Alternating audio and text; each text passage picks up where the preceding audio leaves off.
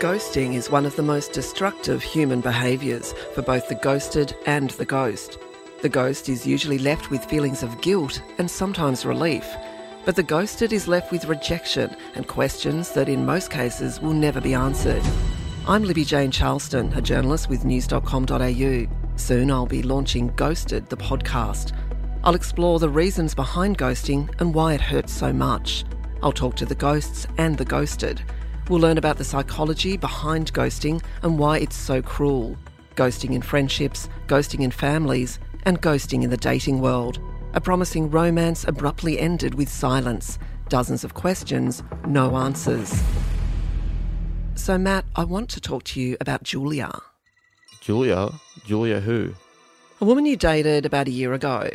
Julia. The nurse or the school teacher? Julia's a school teacher. She says you ghosted her after you introduced her to your family, and she wants to know why. Do you have any answers for her? Mm, yeah, I don't know. She was nice enough, quite pretty.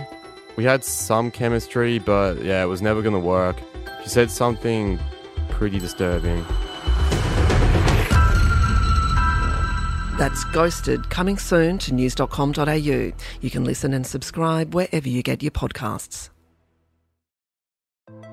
Hey, I'm Felicity Harley and I host Healthyish, where we chat to experts, influencers, and people in the know from around the globe to arm you with the knowledge to make healthier decisions for your mind, body, and soul. I think if we're going to be focusing on health, like sleep is probably the biggest component Oh, of that. I, I think sleep is the cornerstone. like choose the harder option because I've never woken up and gone, I regret that run that I went at 4 a.m. I've never done that. Search for Healthyish and Extra Healthyish wherever you get your podcasts.